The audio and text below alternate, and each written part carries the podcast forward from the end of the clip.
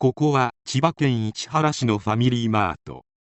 以前ここにはファミリーレストランジュナさんがありここでヤクザによる抗争事件がありました。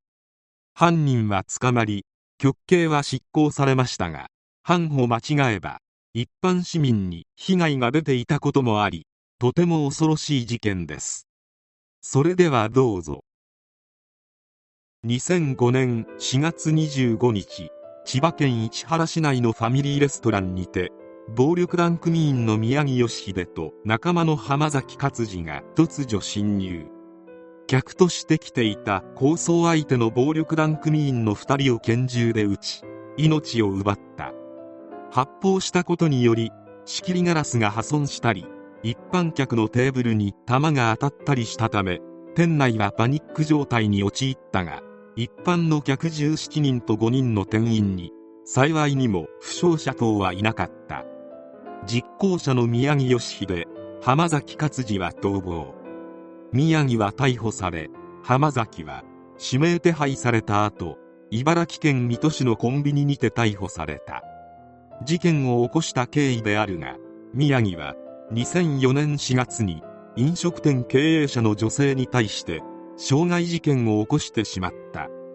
この事件がきっかけで被害者の所属する上部団体が経営者に対する慰謝料のみならず同団体の看板料の名目で高額の金銭を要求してくるなどしたことから喧嘩を仕掛けられた以上自分たちの暴力団組織の対面を守らなければならないと考え要求額の一部を支払うように装って被害者らを誘い出して命を奪うことを企てたのであった。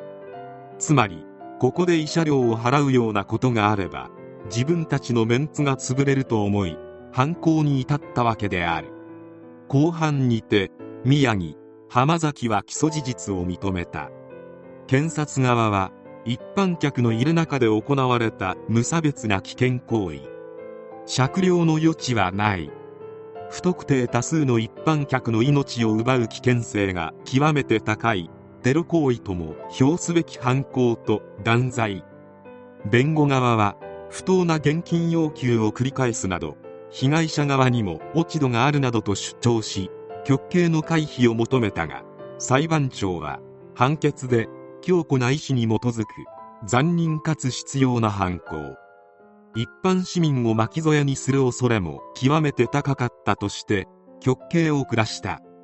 極刑は重すぎるとして控訴もしたが国のメンツを守るためという暴力団特有の価値観に基づく身勝手かつ自己中心的な発想により引き起こされたと指摘し極めて危険かつ独善的な犯行で極刑はやむを得ないとして減刑はかなわなかった。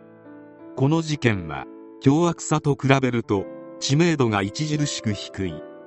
理由としてはこの事件が起こった2005年4月25日 JR 福知山線脱線事故という大事件が起きたためこの発砲事件はほとんどマスコミに取り上げられなかったこと。